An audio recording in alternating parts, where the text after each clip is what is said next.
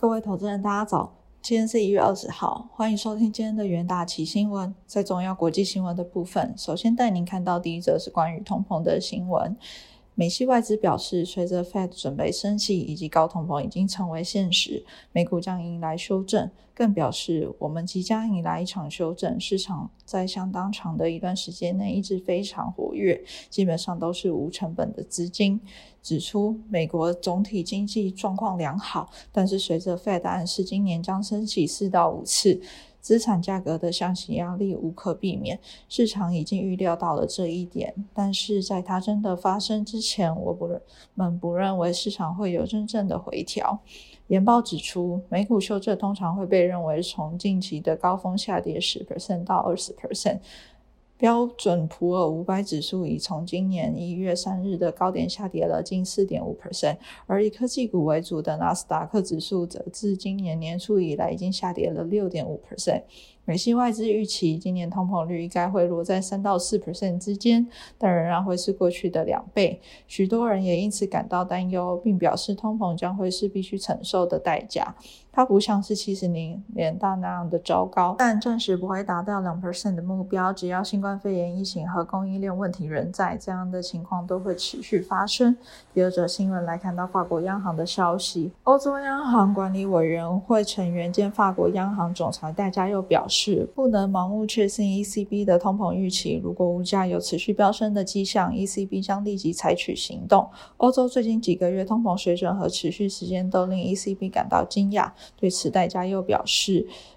将和同事紧盯几家公布的数据，大家又说这些是有品质的预测，显然不是盲目的保证。如果通膨时间持续更长，毫无疑问的，我们将有决心和能力迅速调整货币政策。他预期今年年底法国的通膨率将降至两 percent，这也意味着开始有官员对 ECB 的预测通膨保持着谨慎的态度。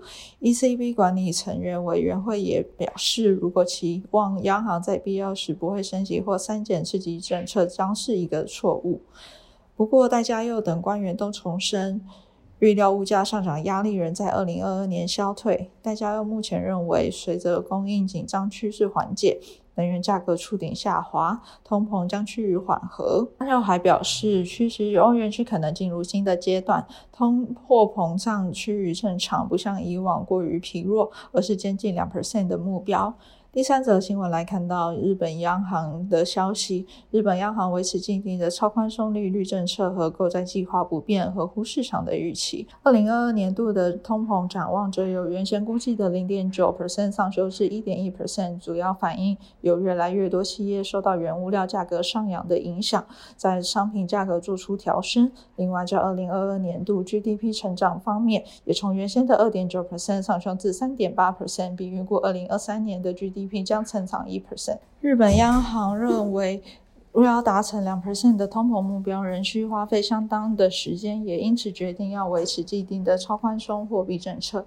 十年期公债殖利率曲线地苗目标也维持不变。为达成殖利率的诱导目标，不会对长期公债买进设置金额上限。关于 ETF 还有 J-REITs 的。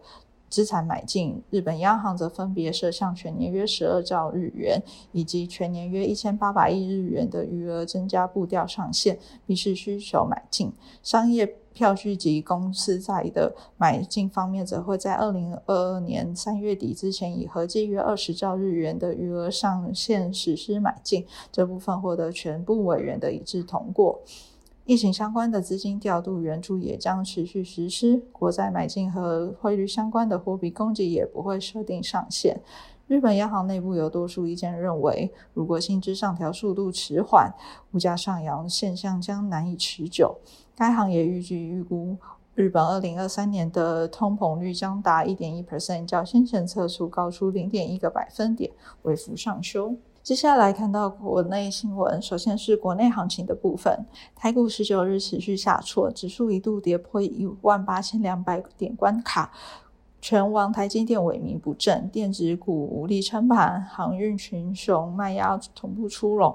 中场指数下跌一百五十一点，收在一万八千两百二十七点，关破月线支撑。三大法人合计卖超九十三点一五亿元，其中同性逆势连五买。加权指数成交资金两千五百五十六亿元。观察法人资金变动情形，外资持续卖超十九点四二亿元，投信则买超十六点一零亿元，连五买，自营商大砍八十九点七五亿元。为连十一卖，三大法人合计卖超九十三点一五亿元。费半指数周二重挫约四 percent，台积电今天一度跌到六百五十亿元，中场下跌一点二 percent，收在六百五十四元，市值失守十七兆元关卡。联电同步灌压，中场下挫约一点六 percent，收在六十二点八元。国巨、日光、投控、系力 KY 等电子指标股持续走弱。台积电除了不断电系统 UPS 采用磷酸锂铁电池外，也将调整高效能运算电脑机房的供电架构，改采磷酸锂铁电池直流供电系统，带动台股相关电池概念股上涨。今日表现包括利凯 KY、长源科均尝试攻上涨停板。南航公平交易委员会追查海运之乱，针对全球二十三航商开罚九百六十二亿韩元。台湾货柜三雄全部都入列，长荣今天股价重挫逾三 percent，阳明、万海也都有两 percent 的跌幅，整体航运股卖压沉重。接下来进入到三分钟听股期的部分，首先关注到富彩期货。富彩二零二一年受惠于宏光 LED 需求及 Mini LED 成长，近期公布二零二一年营收来到三百六十四亿元，年增超过五十 percent。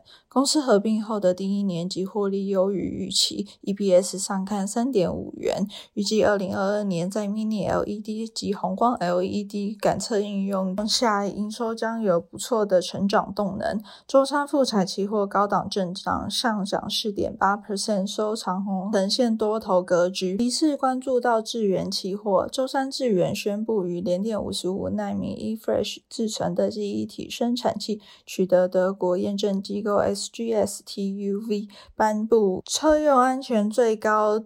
等级证书同步亦推出符合车用五十五纳米 GPIO 基础元件、四十纳米 Ready 高速影像界面，将提供客户更完全可靠的车用细制材，积极打入车用供应链。周三智元期货上涨二点四 percent，重新站回十日均线。再来关注到伟创期货，伟创二零二一年业绩大爆发，在电子产品终端市场需求持续长。往带动下，业绩增温，旗下唯影亦在二零二一年 Q 四营运回温走高，带动全年营收获利创创新高。集团中包含启基。微软等子公司去年营运表现也同步上升，皆为伟创整体营运助成长动能，拉抬其 EPS 来到三点七六元，登十年新高。周三伟创期货上涨三点三三 percent，展望二零二二年对伟创营运保持乐观的看法，预期因应远距工作、教学等各种 AI 运用需求，将持续带动云端资料中心产业的成长。最后。后来关注到长荣期货，南航公平贸易委员会调查指出，海运公司包含长荣、阳明、万海等二十三家业者会互相商议大型或主投标金额等。并约定互不抢货，若货主不遵守定好的运费，货物就会遭到各家业者联合拒绝装船，借此扣进出口航线运价。长荣召开罚三十三点九九亿韩元，周三长荣期货下挫三点五四 percent，跌破季线趋势走弱。近日由于美西码头罢工，可能需等到二零二二年 Q two 美西港口劳资协商才会告一个段。若船舶恐需绕行时的船舶周转率更为降低，甚至不排除在联动五月美国现长约的换约价格增添营收的不确定性。以上就是今天的重点新闻，明天同一时间请持续锁定元大旗新闻。谢谢各位收听，我们明天再会。